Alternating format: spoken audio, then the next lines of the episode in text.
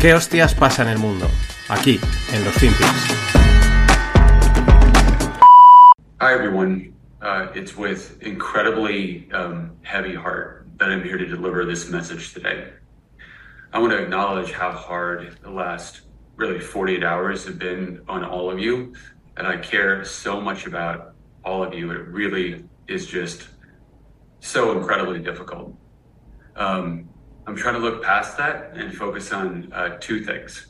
Um, one, I'm focusing on you and thinking about the ultimate outcome of what this could be despite this incredibly difficult time. And two, focusing on clients. Now, as you heard this morning, I'm not making those decisions anymore, which is really hard. But I am working with the FDIC to try to figure out how can we come up with the best outcome for our clients as well as our employees.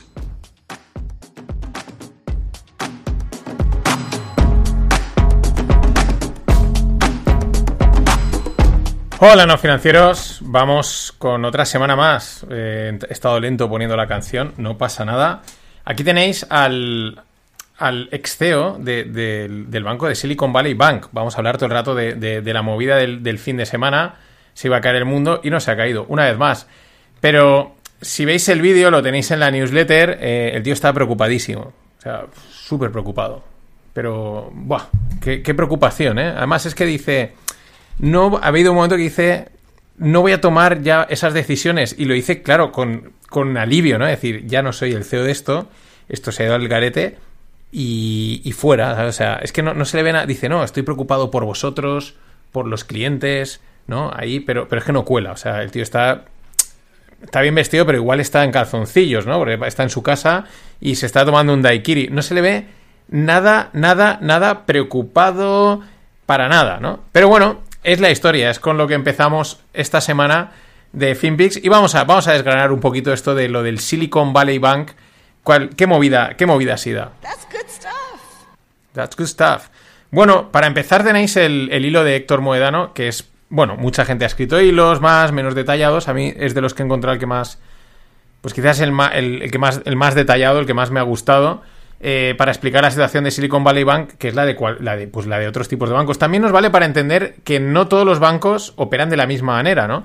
¿Qué sucedía con, con estos? Pues que estos captaban un montón de pasta. ¿Por qué? Pues porque las startups eh, les dan, les daban billions and billions and billions and billions de financiación y este era uno de los bancos, claro, es que se llama Silicon Valley Bank, pues oye, soy una startup, pues meto ahí el dinero, ¿no? Que lo voy a meter en otro lado, no, en Silicon Valley Bank, hombre. Eh, y si hubiesen eh, el banco de los bañadores, pues las, una empresa de bañadores de playa, pues metería ahí la pasta, ¿no? Entonces, eh, un montón de, de, sobre todo de startups, pues captaban un montón de pasta y la metían allí. ¿Qué pasa? Que los- el banco este tenía mucho dinero, en, mucho dinero en líquido ¿Y qué hacía? Pues, pues lo que hacen muchos. eh, Y lo que hace, pero digo, los grandes y los pequeños. eh, invertirlo. O sea, comprar bonos y ese dinero que está ahí, digamos, parado. eh, no parado porque hay un movimiento, la gente hace sus pagos y tal, pero hay una gran parte que sabes que no se va a mover en un tiempo, pues lo metían en bonos. ¿Qué sucede? Que viene la subida de los tipos. Como viene la subida de los tipos, esa, esa, la valoración de esos bonos cae. Ya sabéis que cuando suben los tipos, el precio de los bonos cae, entonces, caen. Entonces, eh, si el banco había comprado, imagínate, tenía una partida de bonos de mil millones, pues de repente vale, en, en, cuentas, vale 800. Eh, ¿Qué sucede al mismo tiempo? Que como se ha cerrado el grifo de la liquidez, ¿eh? como ya no hay dinero para lo que sea, pues tampoco las startups empiezan a aportar dinero. Tampoco es que empiecen ahí a decir, toma, que me han dado billions para un coworking en todo el mundo. No, se ha acabado.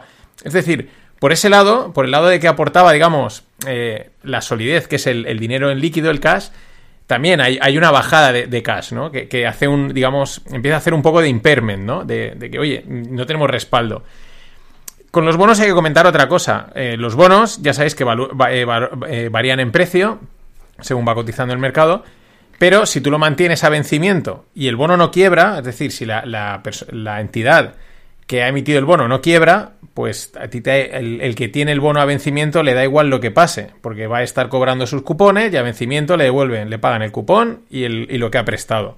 El problema es si hay un impago. Esto no es lo que ha sucedido.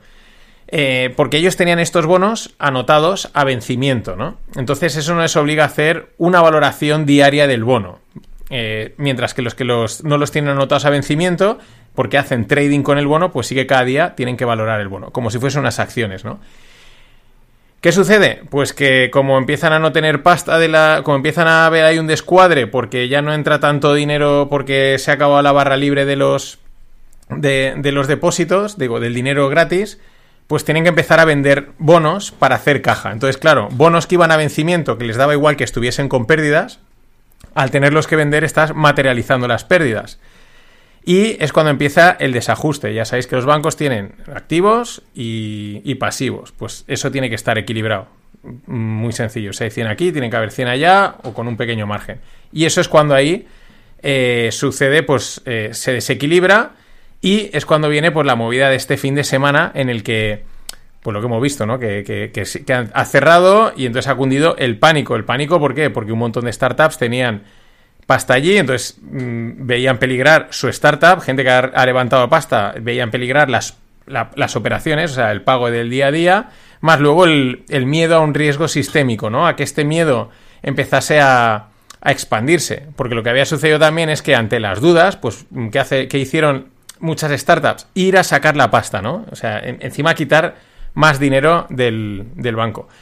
En realidad el problema, porque esto lo hablaré en la lupa, ¿no? Porque han salido todos los listos de cripto a, hacer el ridículo. Literalmente. O sea, el ridículo, a demostrar que no tienen ni idea, que van a ser una alternativa al, que quieren ser una alternativa, pero no tienen ni idea de lo más elemental, ¿no? Eh, y entonces no es un problema del sistema de. No, es un problema de riesgos. Gestión de riesgo. No es que. Ah, es que el sistema está. No, es riesgo. Tú eh, no has gestionado bien el riesgo. Ellos podían haber cubierto la cartera de bonos, como lo contó ayer Greg en su directo, con swaps. Y con haces una cobertura de swaps y si te suben los tipos, pues a ti te están pagando por esa subida de tipos y estás cubriendo la caída del bono. Punto. ¿Qué pasa? Que no había cobertura de riesgos. ¿Por qué? Pues porque igual en Silicon Valley, eh, como son el top of the world, pues pensaban que ellos nunca les iba a llegar la, tostada. Muy parecido eh, a lo que pasó con la crisis inmobiliaria pues que esto nunca baja, si aquí nunca va a pasar nada, porque es que somos los reyes del mambo, ¿no? Eh, Clemente, uno de nuestros padres de los no financieros, pues ya lo avisó, ¿no? Y, se está cumpliendo, ¿no? Entonces, mm, pues eso, de repente les llega la ola, subida de tipos, desaparece la pasta, se escuadra, hay que cerrar el banco. Pero es por un problema de riesgos, no es un tema del sistema. Mm, por ejemplo, el 90 de los depósitos que tenía SVB, el Silicon Valley Bank, el 96% de los depósitos eh, eran de más de 250.000 dólares. Es decir, era un banco que allí todo el mundo tenía muchísima pasta. Y ponían un ejemplo. el Bank of America es un 32% de sus depósitos y el PNC, que ahora no sé a cuál se refiere el tweet, eh, pues era un 46. Es decir, tienes un, estás como más equilibrado. ¿Por qué decimos lo de los 250.000? Porque parece ser que era lo que en teoría hasta 250.000 te cubren ante un colapso del banco. Pero esto en teoría, porque si colapsan todos los bancos, pues tampoco hay dinero para cubrir los 250.000 o los 100.000. Si colapsa uno, sí, pero si colapsan muchos, no. Entonces, es un problema de gestión de riesgos.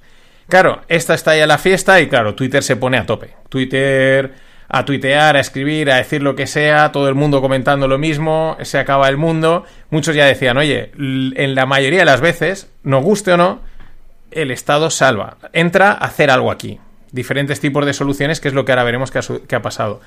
Pero es lo que suele suceder en la mayoría de veces. A veces, como en el caso de Lehman, dicen no, que les den por saco, que se vayan para abajo. Pero no ha sido el caso, como ahora veremos. Pero lo mejor es que empieza la lista de pretendientes, los rumores, que si, J, que si Jamie Dimon, en el que In Diamond We Trust, eh, ya estaría preparando el contrato, pero no, Diamond se espera a, más, a que sea ya cenizas para él entrar. Eh, hasta hablaban de que el propio Elon Musk estaba abierto a que Twitter comprase Silicon Valley Bank. Lo cual en otro caso hubiese dicho, esto es mentira, pero es que Elon Musk es probable, o sea, no tiene aún, o sea, no tiene suficiente con los problemas del código, con regenerar la empresa y tal, que el tío es capaz, no, dame, dame y compramos también este, este pastelito llamado Silicon Valley Bank. Más cosas, en el lapso de 24-48 horas, pues otro banco llamado, llamado Signature, también, chapa, este en, en, en, en, Nueva York, perdón. Y bueno, eh, le siguen otros, porque aunque ya se ha solventado parcialmente, pues hoy, eh, por ejemplo, otro que se llama First Republic Bank, pues también caía, ¿no? Y caían otros tantos por miedo, sobre todo en bancos pequeños regionales, por por miedo que al, no ser lo suficientemente grandes, pues cualquier pequeño mm, desajuste eh, de que se les va muchos depósitos, de que unos bonos no lo han valorado, algún tema de estos, pues les hagan saltar por los aires, ¿no? Riesgo sistémico, pero eh, más concentrado a nivel local. Y nada, llega la solución esperada, ya desde ayer por la tarde era lo que se olía. El que, mm, aquí ya entra también el debate, ¿no? Que si es rescate, que si no es rescate, en fin. Eh, lo que van a hacer es salvar a los depositantes, porque es lo de siempre, el depositante no tiene la culpa de una mala gestión del banco. También es verdad que como depositante, pues deberías, sobre todo cuando manejas las cantidades, de distribuir entre dos o tres bancos. Entonces, mm, desde la Fed, con un programa que tiene un nombre muy divertido, pues van a respaldar a los depositantes y no van a perder dinero. ¿Vale? Luego ya otra cosa son los accionistas del, banco, que probablemente lo que venga es una colocación. Alguien se quede el banco al típico precio de un dólar, precio simbólico, asumiendo pues la deuda, el desajuste, etcétera. Es verdad que hay gente que comentó el balance y, y era un problema de valoración contable principalmente, porque parece ser que en cash y en líquido tiene el dinero para prácticamente cubrir todas las necesidades de los depositantes, prácticamente, ¿vale? Habrá ahí un baile de números. O sea, es decir, era más una cuestión contable. Pero bueno, el problema es el problema y ahí está. Decía el, plan de rescate de los depositantes se llama BTFP, Bank Term Funding Program, pero lo divertido es que es, eh, casi coincide con las míticas siglas que ahora ya no se hablan, que era Buy the Fucking Deep. Eh, también, los iluminados del, mundo del mundo de que acaban de llegar las inversiones, pues era el momento de cualquier caída, ¿eh? acordaros hace año y pico, buy the fucking deep, es una oportunidad, ¿no? Compra el mínimo. Y este se llama BTFP. Alguien en Zero Heads decían buy the fucking pivot. Bueno, es que hay que darle también jueguecito a todo esto. Entonces, por un lado van a rescatar a los depositantes mm, sin problemas, también le han abierto una ventanilla al banco para que pueda eh, coger bonos, depositarlos y le dan el valor del par. Es decir, tú invertiste el bono a 1000, ahora vale 800 y tú pones aquí el bono y yo te doy los 1000, ¿no? Y alguien, un Nick Givanovic, del que alguna vez se habla en el club, que es un ex hedge fund manager, pues molaba mucho porque decía, oye, yo me compré una moto hace 20 años a 30.000, ahora vale 5.000, os la puedo poner en ventanilla y me dais el par value. En fin, este es el juego de Twitter. Pero, por ejemplo, una de las primeras colocaciones es que el banco HSBC eh, ha comprado la rama británica del Silicon Valley Bank, pues por la típica cifra de un dólar. Entonces, esto lo que harán es que, pues lo más normal es que lo despellejen en trocitos y cada uno se quede una parte y a seguir funcionando, mm, pues bueno, eh, por lo menos evitar el pánico bancario.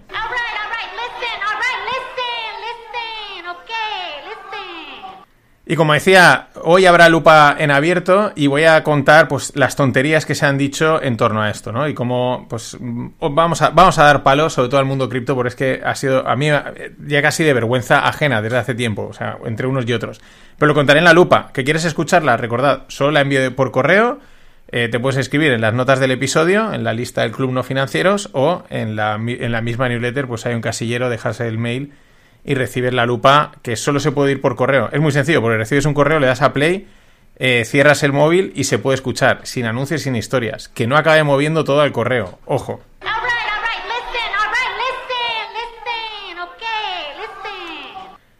Y vamos con los efectos de segundo orden, ¿no? Eh, bueno, están cayendo, están habiendo problemas en otros bancos, por lo menos en las bolsas, porque claro, hay miedo y dicen, uy, a ver si aquí eh, no es el único banco pequeño, relativamente, eh, con problemas, ¿no? Y de repente cualquier día afloran. Es normal, ¿vale? quiero decir, es normal, tanto que peten más bancos como que ahora haya este miedo y luego acabe en nada. Esto es dentro de lo esperado y de momento todo aguanta. Efectos de segundo orden, claro, ha salido la lista de empresas que tenían una auténtica pasta metida allí. Entre ellas, por ejemplo, Roku. No sé si os acordáis que fue una de las estrellas del, de, la, de, la, de la sin razón post pandemia en las bolsas que era una empresa de, pues, que te integraba todas las, plataformas de, streaming tipo Netflix, Disney TV, etcétera, en un solo aparatito, ¿no? Y se disparó una auténtica locura.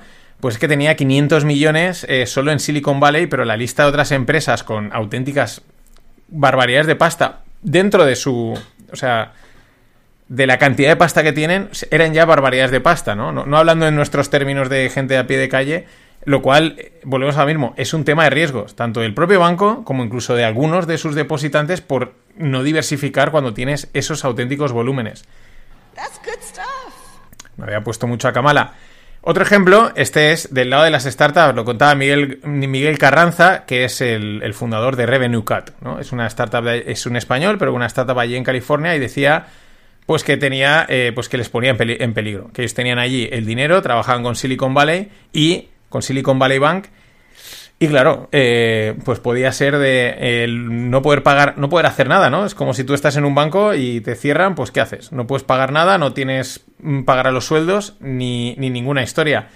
Esto también empieza, eh, hila mucho con el fin del dinero gratis, ¿no? No por la parte de, de revenue sino pues las startups que no levantan pasta, encima ahora un banco como este genera miedo, genera riesgos y por lo tanto desconfianza y es una bolita que se va haciendo grande.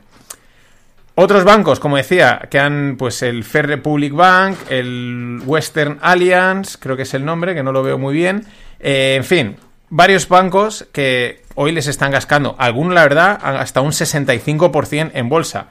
Cuando el mercado cotiza eso, mm, tampoco suele equivocarse. Tampoco es que, que te cotice una caída de un 10 o un 15, dices, bueno, vale, eh, es que continúa el miedo, pero un 60, 60 y pico por cien es que no tienen nada claro. Yo tuiteaba Lance Banky, porque todo el mundo, no, esto es el Lehman Brothers. No, esto no es el Lehman Brothers porque mm, eh, ya quisiese el CEO de Silicon Bank haber tenido un Lehman Brothers entre manos, porque, o sea, vamos, eh, lo conoceríamos. Eh, pero Lance Banky es el banco que petó en Islandia, ¿no? Y acordaos que luego, meses más tarde, em, estalló ya realmente la, la, burbuja o la crisis financiera del 2008. no, sería lo más parecido, ¿no? Un pequeño banco que peta en un lado y luego pues el efecto acaba siguiendo. Pero tampoco podemos saberlo, porque de momento la Fed ha entrado a, parar, a parar los fuegos y igual funciona. Es que no lo sabemos. Es que es muy difícil porque al final son decisiones políticas. Y las decisiones políticas son una lotería. Y otra reflexión interesante, el Silicon Valley Bank eh, era un mil bagger, es decir, había multiplicado por mil su valor en los últimos 35 años. La verdad es que el banco tenía por lo menos 40 años de historia, 35, vamos a ponerlos ahí 35, 40 años, y en 35 años, desde el pues, 1990, había multiplicado por mil, pero se ha ido a cero en dos días. Esto es para reflexionar. Además, tú ves la gráfica de crecimiento y tal, y dices, oye, pues esto parece estable. Es verdad que el último tramo es de locos, ¿no? Pero a cero en dos días. O sea, tú has ganado en 35 años un por mil y de repente a cero. No sé, esto es para pensar con el tema este de timing de market es mejor que timing de market, mm, a largo plazo todo sube, en fin, no hay solución, ¿eh? Pero hace también que pensar. Porque claro, una empresa de 35 años que ha ido bien y tal, pues, pero de un día para otro, al hoyo. Y como decía, en la lupa ampliaré más, pero por ejemplo, hilando flujos de dinero, startups eh, o empresas de... Sí, startups y cripto, que las cripto, muchas de las empresas cripto pues son como startups, ¿no? Por ejemplo, Coinbase, que cotiza y fue la, la, gran, la gran salida a bolsa de los últimos años, pues el volumen de transacciones en Coinbase ha caído un 99,2% en las últimas dos 24 horas. Todo esto porque ellos tenían emitido su stablecoin llamada USDC que eh, pues estaba también ligada con el tema de, Silicon Valley Bank.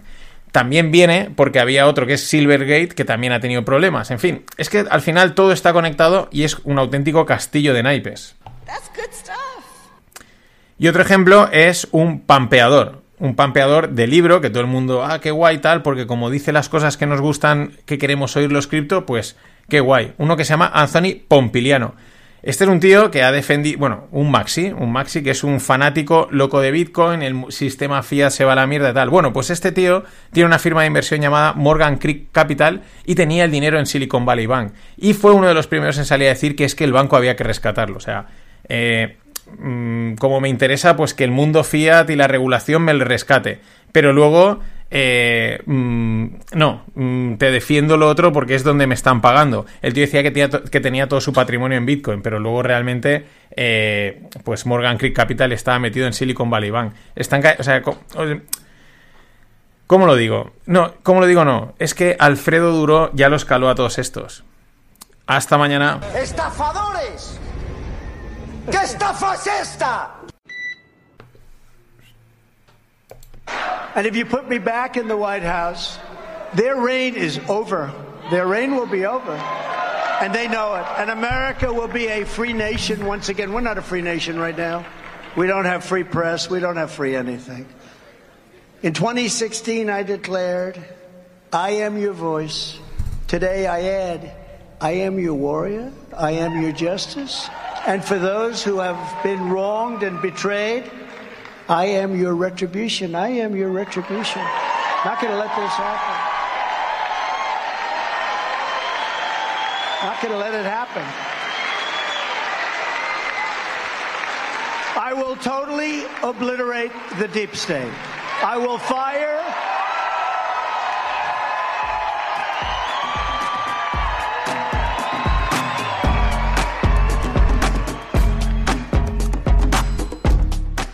Hola, no financieros. Mm, Otro día más, otro FinPix más. Y aquí tenemos a Donaldo, a Donald Trump. Ya la semana pasada dice que este es el último corte que he sacado de, de esa CEPAC en la que estuvo hablando. Y aquí directamente va, va, entre comillas, contra el Deep State. I will totally obliterate the Deep State, ¿no? El famoso eh, estado en la sombra que maneja los hilos, que lo, que lo controla todo. A ver, la realidad es que si lo fuese a aniquilar, pues no lo diría. Esto es así, ¿no? O no, no lo diría, yo creo que eh, directamente no lo diría.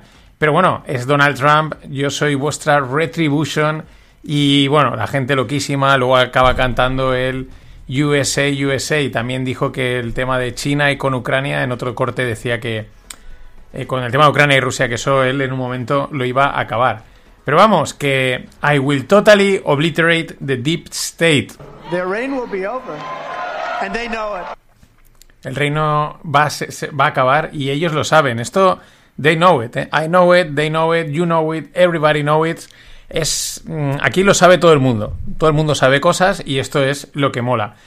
Eh, pero es que hablando del Deep State, eh, la semana pasada salía eh, que el espectáculo del 6 de enero del 2021, de la toma del Capitolio, ¿os acordáis? El tío de los cuernos, eh, aquel espectáculo, un tío llevándose el atril, eh, y que se lo atribuían a Trump, etcétera. Pues es que han salido unos vídeos en los que era un espectáculo. O sea, eso estaba montado totalmente. O sea, el- al tío de los cuernos mm, lo van acompañando por el Capitolio los, los policías.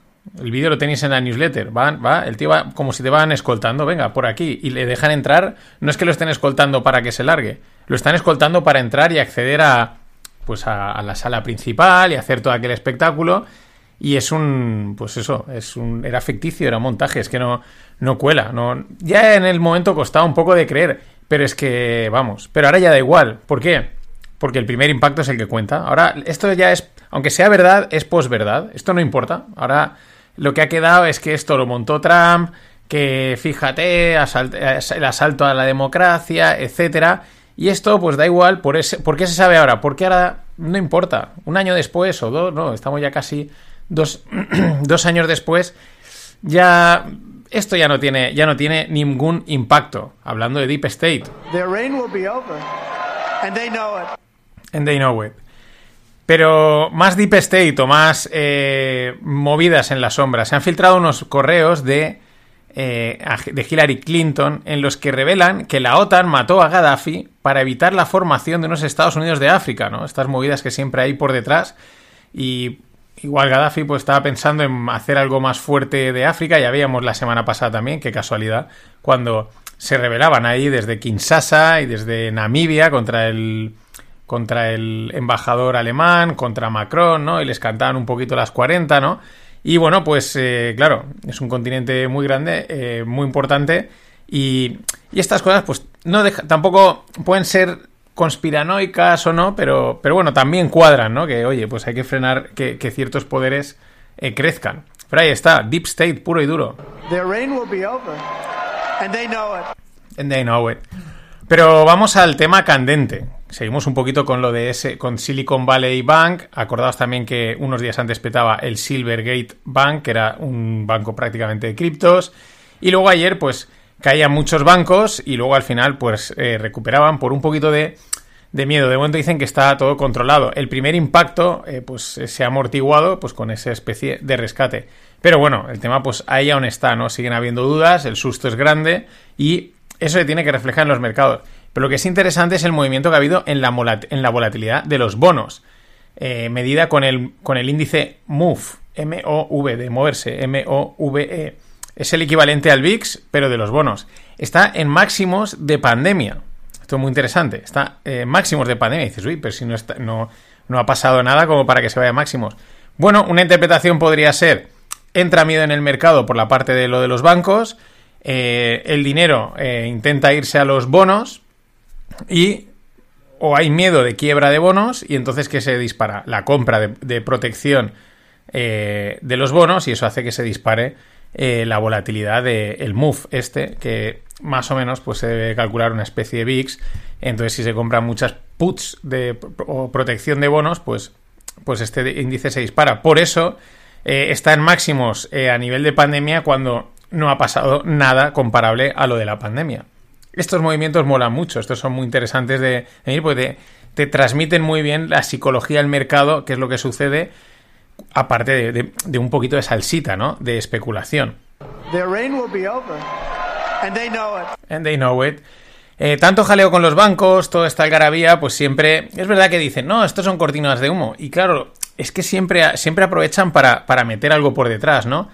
¿Por qué lo digo? Porque Janet Yellen, el mismo día 11, que esto era el sábado, eh, delante de, la House of Representatives, decía que hay que subir el techo de deuda sin condiciones, ¿no? En todo el jaleo de Silicon Valley Bank, todo el mundo tuiteando, centrado, que se va el, sistema bancario a la mierda, etcétera, los criptobros haciendo el ridículo con sus demostrando que no entienden ni lo que es un bono. Yo ayer flipé directamente con algunas cuentas importantes pero flipé. Es, o sea, hay que huir de ahí. Huid. Si aún estáis ahí dentro, salid corriendo. Vuestra cultura financiera, vuestra cartera financiera os lo va a agradecer, porque es que eso es una secta de tarados.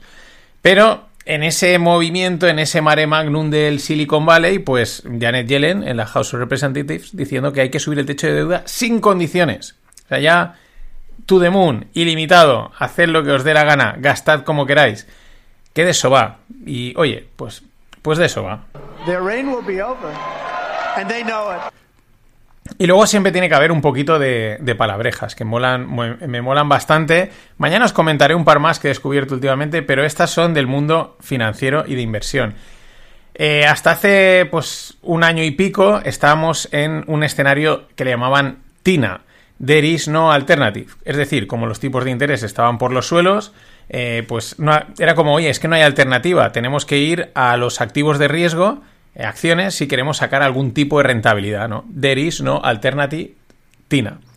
Eh, luego vino el TIA, que es There is alternative, ¿no? Eh, es decir, oye, hay alternativas, ¿no? Porque claro, al empezar a aparecer los tipos de interés, pues ya las commodities empezaron a, rebotar, el, value también, también los bonos empiezan a ser algo interesantes, ¿no? Pero claro, enseguida después del TIA viene el TARA, que es There are reasonable alternatives. Este sobre todo eh, va muy enfocado al tema de los bonos, ¿no? Porque claro, y es lo que estamos viendo, a un bonos a un año, a un 4%, a un 5%, joder, es que es súper atractivo, ¿no? Siempre que no te quiebre Estados Unidos, eh, pues, pues oye, es que un 4 o un 5% sin riesgo, mm, pues joder, eso está francamente bien, ¿no? El TARA, There are reasonable alternatives. Pero no nos quedamos ahí, luego ha venido el TIARA, Sí, como una tiara de las que la palabra es la misma, como la tiara que se ponen las princesas, que es There is a realistic alternative, ¿no? Que esto ya es como, bueno, vamos a darle una vuelta más, vamos a ver algo más real, ¿no? Activos reales, más la búsqueda de activos reales. Y por último, uno muy español, o sea, es el último que ha aparecido, es el tapas. Tapas es There are plenty of alternatives, ¿no? Es como, no, si en realidad hay muchas alternativas. ¿Esto qué quiere decir? Bueno, pues primero, la cháchara económico-financiera del periodismo, ¿no? Hay que hablar de cosas, hay que inventarse palabras y oye, nosotros encantados pues los podemos traer aquí, comentarlos y reírnos un ratito. Pero también demuestra que los inversores van perdidísimos en este escenario. Eh, pero perdidísimos, ¿por qué? Pues porque venimos de un escenario muy sencillo, muy, muy tonto, que era el de tipos de interés muy bajos, pues todo el mundo haciendo lo mismo con los ojos cerrados y ganando dinero. Ahora el escenario se ha complicado, pinta que se va a estar complicado más tiempo, es más difícil, hay que pensar más, hay que tomar decisiones, hay que jugársela, te metes igual a commodities y luego le pegan un palo, igual te metes al bono y le pegan otro, pero igual no. Ya no es tan sencillo como era hasta, hasta antes. Por eso tantas palabrejas, tanto tiara, tía, tapas, tica, tucu, tucu. En fin, un auténtico jaleo porque es demuestra el mare magnum mental, que la, la indecisión que tienen los inversores de, oye, ¿dónde meto mi dinero para protegerlo?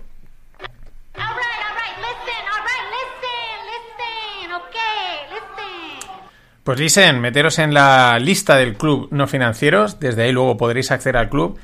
Creo que dentro de nada cerraré puertas durante un buen tiempo porque voy a hacer algunas cosas, las anunciaré antes de Semana Santa, pero yo no me quedaría fuera, porque sí, hay que cerrarlo, hay que cerrarlo y ya lo volveremos a abrir, pero voy a hacer un programa experimental y, y bueno, pues de momento para recibir las lupas solo tienes que suscribirte a la lista que es gratuita y luego ya pues si quieres das el paso y te metes ahí con los 44 que somos, que oye, nos lo pasamos bastante bien.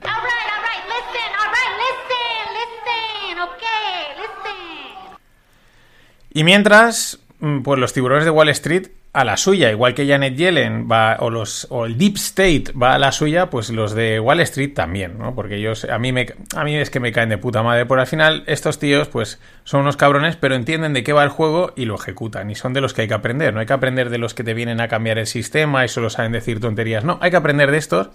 Y ojalá nos dejasen hacer lo que ellos hacen. ¿Por qué lo digo? Porque Oaktree, que es, el, es la gestora o la, em- la entidad de inversión de- del famoso Howard Marks, uno de los míticos de estos de, de grandes nombres que están con los Druckenmiller, los Warren Buffett, los Dalio, pues Howard Marks es uno de ellos, pues ofrece cents on a dólar por los depósitos de Silicon Valley Bank.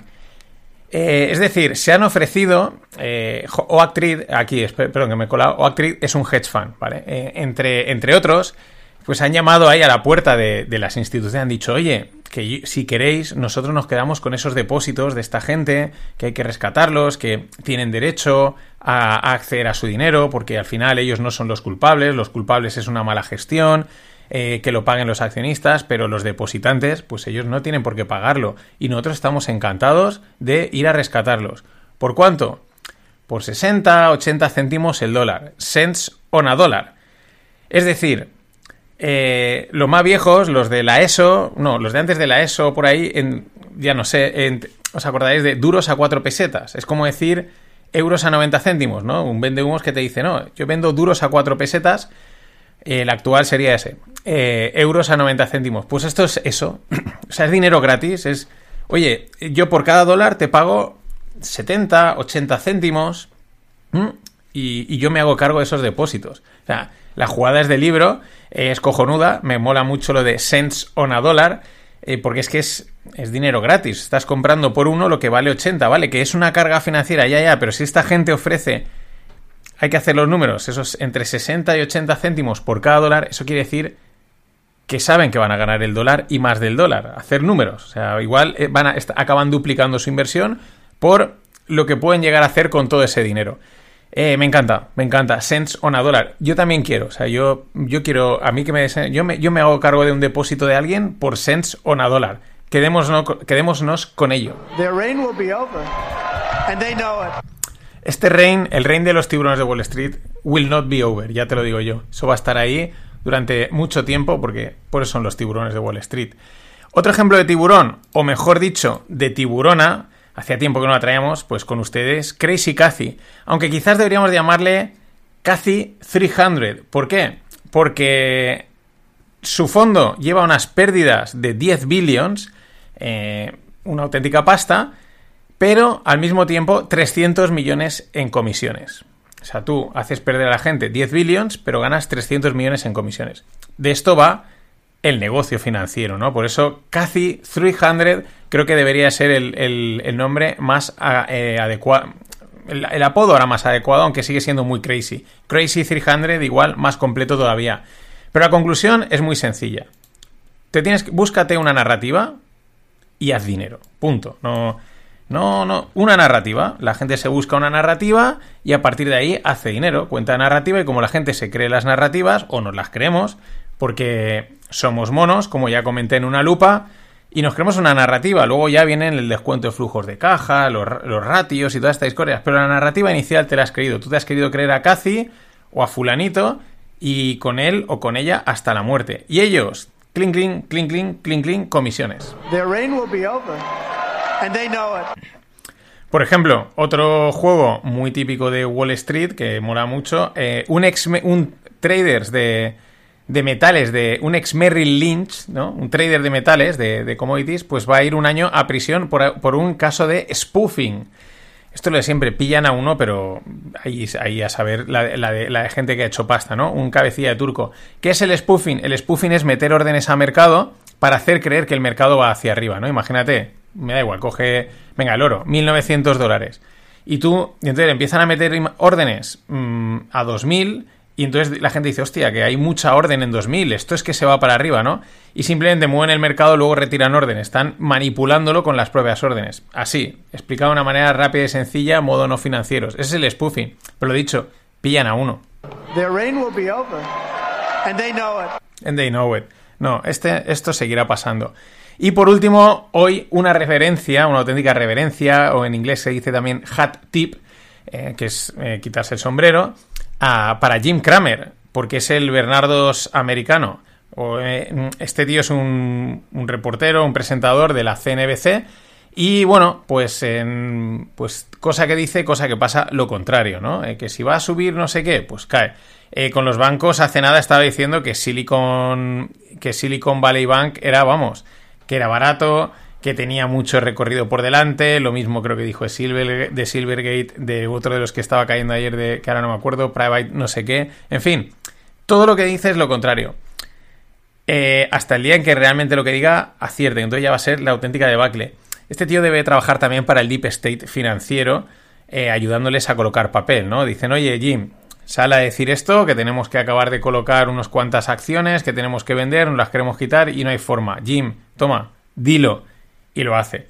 Es acojonante, es flipante. De hecho, en esta vorágine de ETFs que están saliendo en Estados Unidos, pues hace poco ya ha salido a cotizar el ETF que hace lo contrario de Jim Cramer. Simplemente es todo lo que él dice, este ETF se pone a la contra. Así que, ya sabéis, hasta mañana. que invierta su puta madre. this is going to be the future, and it's worth going home, op- signing into ChatGPT, open an account, and experiment for, for 20, 30, 40 minutes, and impress your grandchildren. Like, they'll think you're so cool for doing this. It is the fastest growing consumer application in the history of the internet. This branch of AI will be game changing for the economy because it will take an enormous amount of work that's done today by people and do it in a distinctly different, mm-hmm. highly automated, highly efficient way. And that will have real bearing on our economy. That's, that's going to be a game changer for the economy. And, and like most changes in technology, with clear winners and losers, Have you started using it the Citadel? we are right now trying to negotiate an enterprise wide license. Really? Yes. For what?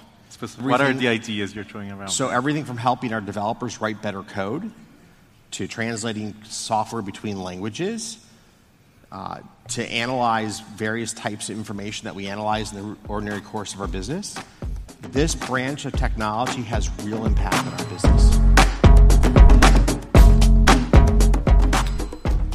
Hola, no financieros. Vamos con otro día más, otro FinPix más. Y aquí tenéis al gran, uno de los grandes tiburones también eh, de, bueno, de Wall Street, concretamente este es de Chicago, y es Ken Griffin, el fundador y CEO de Citadel, el, uno de los hedge funds más bestias que hay y también de los market makers más importantes que hay. ¿Y de qué habla? Pues habla de ChatGPT. Dice que es eh, game changing, que va a cambiar muchas cosas, que cambia la economía y le preguntan, ¿lo vais a poner en Citadel? Y dice, sí, estamos trabajando, estamos negociando un acuerdo amplio para incorporarlo en, dentro de Citadel y, y le pregunta para qué y dice, pues para, pues por ejemplo, para ayudar a los desarrolles, desarrolladores a crear código, entre otras cosas, ¿no? Eh, es, bueno, esto es un ejemplo, dice, es la tecnología de mayor adopción en el menor tiempo eh, en, que ha ocurrido, pues, que, que ha ocurrido nunca, ¿no? Incluso, o sea, es que ha sido espectacular, ¿no? Bueno, aquí hay muchas, muchas cosas que, que decir, ¿no? Eh, por un lado, claro, estos, eh, pues aparte de, para que les, les ayude internamente en el negocio, pues seguro que también les ayuda a leer el order flow del order flow del order flow de la gente, ¿no? A hacer algún tipo de front running. Ya sabéis que uno de los grandes negocios que ha hecho en los últimos tiempos Ken Griffin era con Robinhood, le pagaba por el order flow, es decir, por qué está comprando la gente y lo leo un pelín antes, lo compro yo y se lo vendo y me gano dinero, eh, dinero gratis, en pocas palabras, ¿no? Seguro que para alguna de estas cosas, eh, pues, pues son capaces de utilizarlo. Otra cosa muy interesante que comenta, dice una licencia de empresa amplia. Esta es otra de las aplicaciones que va a tener estas tecnologías, sea la de OpenAI, como es la de ChatGPT, o cualquier otra. Eh, no solo tendrás, no tendrán por qué ser, eh, digamos, inteligencias, eh, inteligencias mm, que no me sale, no me salen. IAS, perdón, que me, he quedado bloqueado. No tendrán por qué ser IAS abiertas, ¿no? Sino que eh, podrán ser, por ejemplo, eh, cerradas. Es decir, dentro de una empresa, la IA pues se nutre de los datos de esa propia de la empresa y genera respuestas, pero que no salen de del círculo, ¿no? De, de la red de esa empresa, como son, por ejemplo, las intranets que hoy en día tienen pues prácticamente todas las, em- todas las, todas las compañías, ¿no? Pues esto es lo mismo, pero aplicado a, la inteligencia artificial. Artificial era la palabra que no me salía. Entonces, eh, es, es muy, interesante, muy interesante también porque habla también de este, de este punto, que es algo que también va a llegar. Las empresas se montarán o contratarán eh, una licencia o una empresa para que les genere una inteligencia artificial privada que les dé reportes, informes, análisis, soluciones in-home específicas para ellos sin tener que estar abierta, ¿no? Para que cualquier persona acceda. Esta es otra de las cosas que está comentando aquí Ken Griffin. Yo voy también más allá. Dice, nos va a ayudar a, nuestros desarrolladores, nos va a ayudar internamente en, la, en, Citadel, ¿no? Eh, que una empresa como Citadel, que son punteros en tecnología, porque estas empresas de Wall Street, de market making, tienen, son punteros en tecnología, apueste por este tipo de tecnología, es muy significativo. Pero vamos, muchísimo. Y sobre todo dice va a ayudar a nuestros desarrolladores, a nuestros programadores. Yo ahora estaba pensando, eh, si tú hablas con cualquier persona que trabaja en el sector tecnológico, te dice, no encuentro gente, no hay programadores, me piden una pasta, no podemos pagarle eso, piden demasiado, pero es que no hay, es que no duran. Y es que igual en nada el problema, este tipo de tecnologías te lo ha resuelto. Porque mm, generan código y te generan un código muy válido que luego, pues, eso al final ahorra horas de trabajo. Y entonces a lo mejor no, no lo sustituye, pero a lo mejor con un tío hago lo que antes necesitaba tres, porque el código gordo me lo genera el chat GPT y luego pues con un tipo o dos, no sé, pues eh, lo ensamblan, lo pulen un poquito y a funcionar, ¿no? Y ojo, porque esto también, esto sí que puede ser game changer en el mercado laboral del mundo de los desarrolladores. That's good stuff. That's good stuff. Y luego otra cosa, eh, esto sí que es adopción, lo de ChatGPT. Esto es adopción y no, y no lo de Bitcoin. Lo siento. Sorry, it is what it is. Eh, a propósito de Bitcoin, ayer todo el mundo, muchos otra vez de estos, es que hay que decirlo, eh, pampeadores eh, y letrados, "Buah, está subiendo mientras los bancos caen, bla, es que veis, era el momento que queríamos. No, está subiendo pues porque iba a subir todo, porque lo primero que hacen es meter, mover la pasta en Bitcoin. ¿Por qué? Pues porque es el activo de mayor riesgo, entonces entran antes ahí, ya le hacen dinero y luego ya se van a los otros. Anticipa los movimientos de, los activos de riesgo. Es casi, en ciertos momentos, como estos días, era un indicador de adelantado de qué va a pasar, de si la situación va a ser grave o no. Y es lo que estaba adelantando. ¿Qué está haciendo ILSB? Pues está- en dos días ha subido 130 puntos y está todo, la volatilidad ha caído y, todas las- y las acciones y, el- y los bancos que ayer caían disparadísimo. Por eso subía Bitcoin, porque es un indi- indicador adelantado, porque le meten antes la liquidez. That's good stuff. That's good stuff. Siguiendo con el tema de los programadores, las empresas tecnológicas, en Meta, es decir, en Facebook, eh, continúan despidiendo gente. Ahora van a otros 10.000 a la calle y van a cerrar aproximadamente unas 5.000 eh, eh, puestos abiertos. Eh, es decir, esta es ya su segunda ronda de recortes de empleados que esto pues estará ya en torno a unos a un 20-25% de reducción de la plantilla. Están adelgazando eh, sus plantillas. La pregunta es, ¿qué están? ¿Utilizando también alguna IA, alguna inteligencia artificial interna para ahorrarse para ahorrarse puestos? ¿O es que pues estaban hinchados? ¿O es que ven que, que, que, oye, que toca adelgazar porque se va a poner el tema un poco complicado en general, pero sobre todo en el mundo digital y ellos ya se están adelantando? No sé, el tiempo nos lo dirá, pero esta es la segunda ronda de despidos. Creo que fueron los primeros en empezar a despedir, y si no casi. Así que en breve iremos comentando porque irán saliendo el resto a hacer la second round. Bueno, esto no es good stuff, pero bueno. Y esta noticia me la pasaba mi amigo Pablo desde Canadá, así que un saludo. Y me mola bastante porque dice que un miembro de la PayPal Mafia, ya sabéis que principalmente Peter Thiel y Elon Musk fueron los fundadores de, PayPal, pero ahí iban con otro tipo, iba, había más gente, ¿no? No estaban solos. Y luego todos esos pues han montado más empresas, han estado metidos en mil historias y es lo que se les llama la PayPal Mafia. Pues uno de esta PayPal Mafia dice que Google y Facebook eh, han sobrecontratado intencionadamente, o sea, contrataban de más. ¿Para qué? Pues para quitar, era una manera de quitarle eh, empleados a otros, ¿no? Va a decir, no, no te vayas a, Apple, yo te pago porque estés aquí. Esto, eh, si habéis visto la serie Silicon Valley, sale muy bien reflejado al Big Head, el, cabezón, que, le pagan y al final el tío, pues lo único que hace es subirse a la terraza del edificio a beber eh, Fresi y a no hacer nada. Y le pagaba. Y, y es, está perfectamente retratada, además de primera mano también sé. Eh, me lo contó una amiga que, que ha estado allí, que, que, eso era así. Y esto pues viene a confirmar eso, ¿no? Que había sobrecontrataban, por lo tanto ahora pues están eh, adelgazando, ¿no? Están yendo a una normalidad eh, laboral. That's good stuff. Y cerrando este primer tozo con GPT, con ChatGPT, GPT-4 está al caer. Prácticamente en breve, eh, no sé si es esta semana, la que viene, pero bueno, está ya en el horno a 180 grados, lleva ya sus 20 minutitos y habrá que sacar el pastel, en pocas palabras.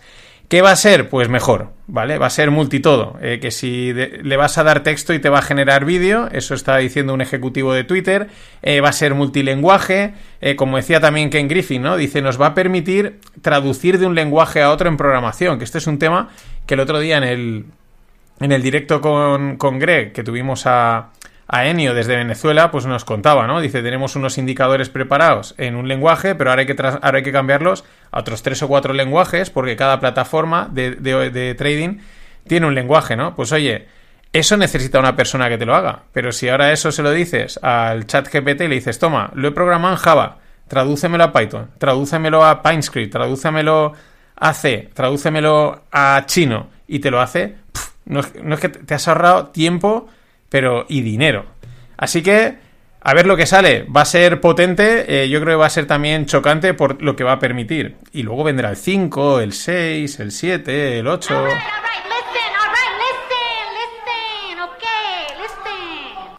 Y bueno, atentos a este fin de, porque lanzaremos novedades en el curso de opciones de Spread Greg, ¿vale? Estamos ahí reajustando algunas cosas, seguro que hay descuento, vamos a hacer... Bueno, habrá novedades, lo contaremos si estáis inscritos en el correo, en la newsletter de Greg, la, de novedades, y también en el directo, a partir de la semana... Pero estar atentos, simplemente atentitos, que van a ver si quieres hacer... Si estás pensando en hacer el curso de opciones o aprender el curso de opciones, pues vamos a hacer alguna cosita, vamos a darle un, un saltito más.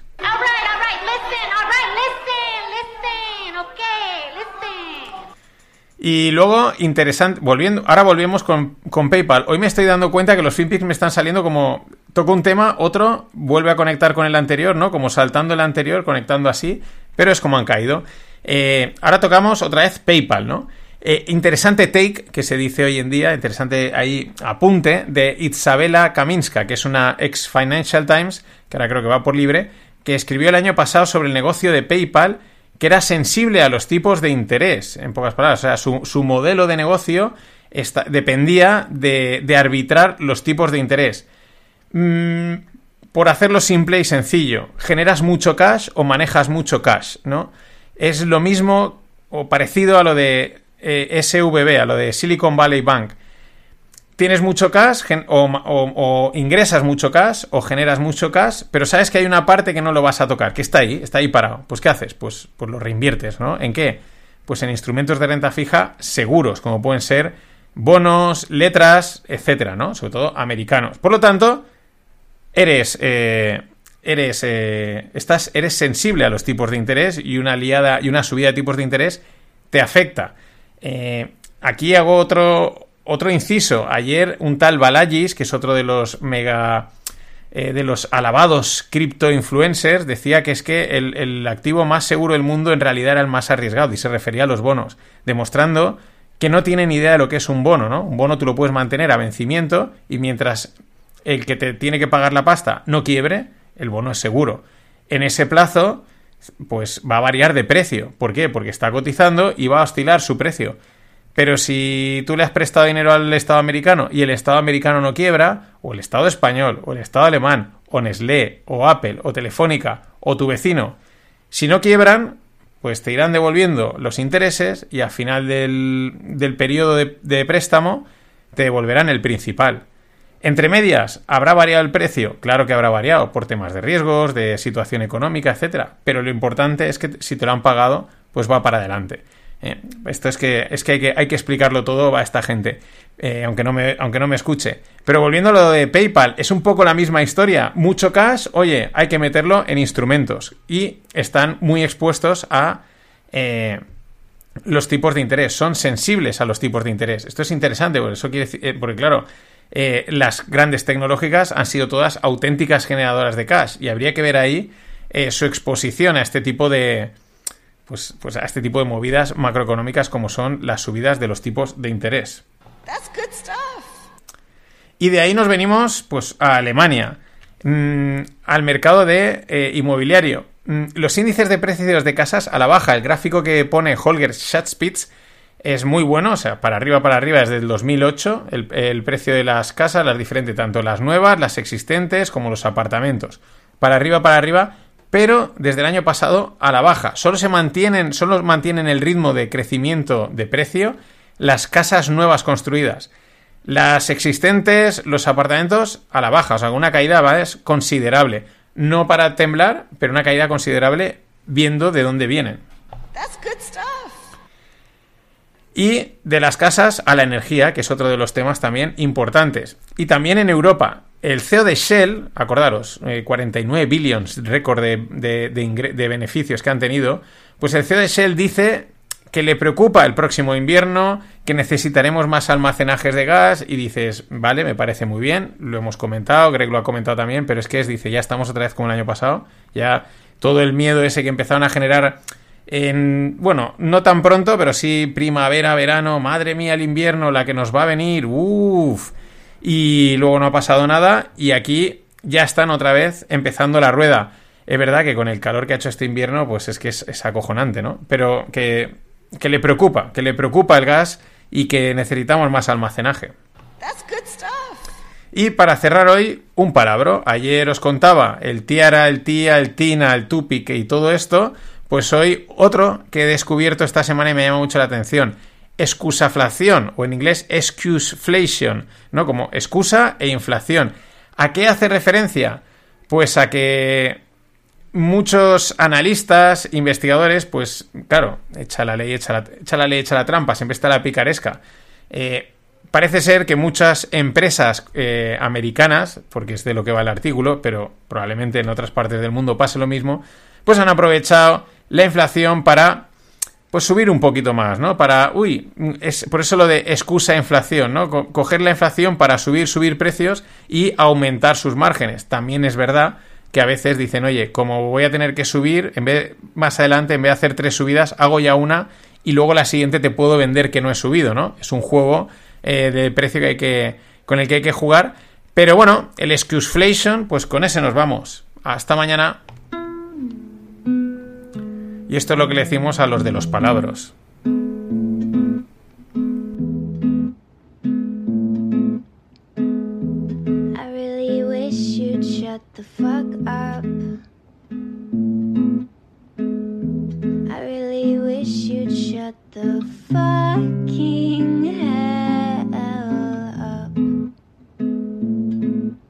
Shut up. Shut up. shut up. You fucking psychopaths. Over at YouTube, before we left for Spotify, um, we announced that we were leaving for Spotify, and then magically all of our episodes stopped getting demonetized. So we had a 25% increase in revenue because 25% of our po- episodes were getting demonetized just randomly. They would just decide. And some of them it didn't make any sense, and some of them it was because of a controversial guest or a controversial subject, generally like COVID related or government related. But 25% was a lot. And then as soon as they realized that we were going to be gone, they were like, well, we should just make that money. And then they uh-huh. stopped, they stopped censoring anything. Like all the episodes after that, I'm pretty sure all of them. Was it, was there any of the episodes uh, after we took off that got demonetized? It was a giant noticeable leap in revenue, right? Jamie? It's tough. Yes, but It was, it was quite noticeable. It wasn't. It wasn't as simple as we just stopped being controversial because we never st- we never Yeah. changed shit. But they they do things to get people to self censor. Of course. And Rumble. Hola, no financieros. Vamos a rematar la semana con un poquito de sonido de petardos de fondo, alguna musiquita. Es lo que toca. Estamos en fallas. Y este que tenéis, eh, que estabais escuchando, es el gran Joe Rogan. Y está diciendo una cosa, pues que tampoco nos sorprende, pero bueno, está bien que la, la cuenten, ¿no? Eh, acordaros que él eh, emitía todo por YouTube y entonces Spotify llega, le pone 100 kilos, 100 millones de dólares encima de la mesa y dice, vale, pues nos vamos a Spotify. Y entonces eh, está contando que cuando anunciaron que se iban de YouTube, que se iban a, Spotify, automáticamente YouTube dijo, hostias, que vamos, pues, mm, que aquí vamos a perder pasta. Y les liberaron un montón de episodios que tenían bajo censura, ¿no? Que los tenían demonetize, que es de desmonetizados, ¿no? Que YouTube cuando te mete un strike, cuando has metido una canción que no tienes derechos, en fin, eh, te lo desmonetiza, ¿no? Pero es lo que dice, dice, eran casi algo random. O sea, sí, había un patrón, dice, todos los que eran del COVID o de una cosa de estas, pues eh, estaban censurados, en, o sea, desmonetizados. Pero al final era un patrón random, que es algo que cada vez es más habitual en las redes sociales. El, algoritmo sesgado, pero bastante random en cuanto a ciertas eh, pues, acciones que tiene. Pero es la picardía de YouTube, ¿no? Dice, oye, que vamos a perder pasta, pues vamos a sacarle toda la que podamos. Libera todos los episodios y a sacar dinero. Y él dice que es un 25% del incremento de los ingresos debido a esta, a esta monetización de episodios que estaban desmonetizados. Es una auténtica pasta, sobre todo en un tío eh, con mil millones de descargas al año, ahora tiene más de mil millones. Y, es un ejemplo también del poder, del control y de la aleatoriedad también de ciertas decisiones eh, que tienen todas estas redes eh, tecnológicas de, distribución. Pues mm, y hay cosas que, ojo, eh, porque yo hay veces que Substack me da que pensar que, que quizás hay que moverlo todo ahí, enviarlo por correo y, que les den por saco porque hacen muchas, muchas eh, pillerías. Pero bueno, es lo que hay, son las reglas del juego, pero está interesante y mola también saberlo y es que pues eso, Joe Rogan eh, no se corta. Dice todo lo que hay. Y Joe Rogan se fue a, a Spotify y Spotify ahora pues se va a TikTokear, se va a poder eh, meter esos breves vídeos que es hacia lo que tiende todo, todo tiende al, al vídeo breve, al, al TikTok, al TikToker, lo han sacado, han sacado los shorts en YouTube, han sacado los reels en Instagram, ahora Spotify y al final los tendremos hasta en la sopa, todo lo breve, comprimido, rápido, en micropíldoras. Yo hay veces que empiezo a pensar si hasta estos 15-20 minutos que hago de los FinPix no se, deben, de ser, deben de sonar ya casi eternos para mucha gente. Pero en fin, que nada, también es verdad que la diferencia entre unas redes y otras va a ser cero, porque el propio Spotify empieza a tener vídeo y yo creo que va a acabar incorporando mucho más vídeo. El sonidito que es de fondo son niños en la calle pitando con pitos. Esto es lo que hay, son fallas. Eh, ayer os decía que OpenAI iba a presentar ChatGPT 4 y así ha sido. Fue grabar el episodio y ¡pam! eh, eh, presentarlo. Bueno, pinta pues muy bien. Pinta mucho más de... Bueno, más... Perdón, ChatGPT no. GPT-4, que es la tecnología que hay detrás de ChatGPT, pero al final es lo mismo, ¿no?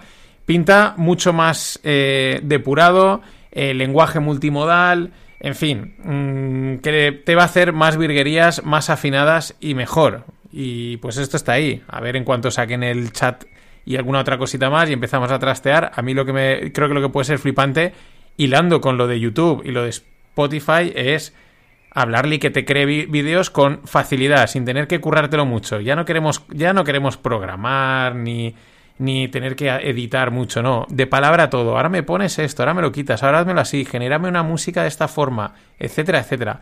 No queremos pegar ni chapa, ¿vale? O sea, ya el nivel de exigencia con GPT, con, con GPT-4 es este. Ni chapa. Y nos vamos a Alemania. Bonovia, no- que no tiene nada que ver con las novias, es una inmobiliaria alemania, ha sido acusada de fraude, sobornos y corrupción para ganar contratos. Entonces, mm, quizás también por eso, eh, ayer os comentaba, la caída de los precios de la de, inmobiliario es eh, simplemente es pura casualidad. También siempre llama la atención, ¿no? En Alemania, que son todos tan estrictos y todo es tan, tan correcto, este tipo de casos casi llaman, destacan muchísimo, ¿no? Eh, bueno, mm, la policía entró, hizo registro y a por otra. Por cierto, siguiendo en Alemania, el canciller alemán eh, Olaf Scholz dijo el pasado martes que los alemanes no deben de estar preocupados por sus ahorros, todo a colación del tema de Silicon Valley Bank y de, toda la movida bancaria que ha habido, ¿no?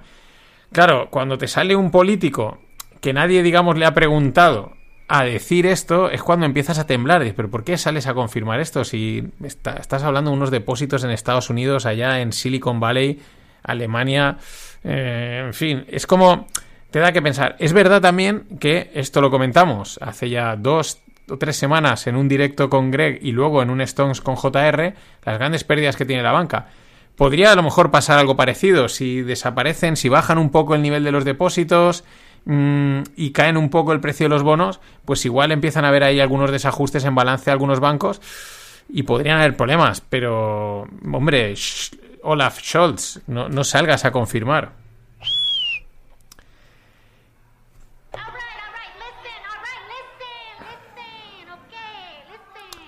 Me había colado. Eh, os recuerdo, este fin de, sobre todo el domingo, en el directo, hablaremos del. de- diremos cositas del curso opciones. Lo mismo siempre, pero vamos a hacer algún cambio. Vamos a meter ahí alguna cosita para, para incentivarlo, para que mole más. Estamos mejorándolo. Y así que estad atentos, tanto en la newsletter de Greg como en el directo. Y la semana que viene yo también os lo contaré. Pero bueno, estar ahí, estar ahí.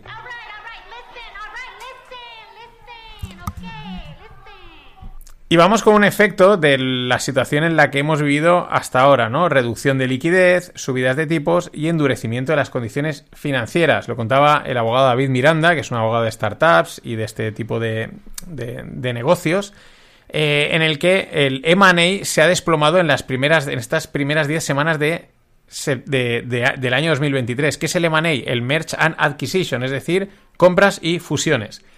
Eh, claro, ahí hace falta financiación para si vas a comprar una empresa o si te vas a fusionar, pues necesitas que los bancos te den pasta y si te la dan unos tipos muy bajitos, pues es mola más. En fin, que haya liquidez, que haya movimiento para poder llevar a cabo operaciones corporativas.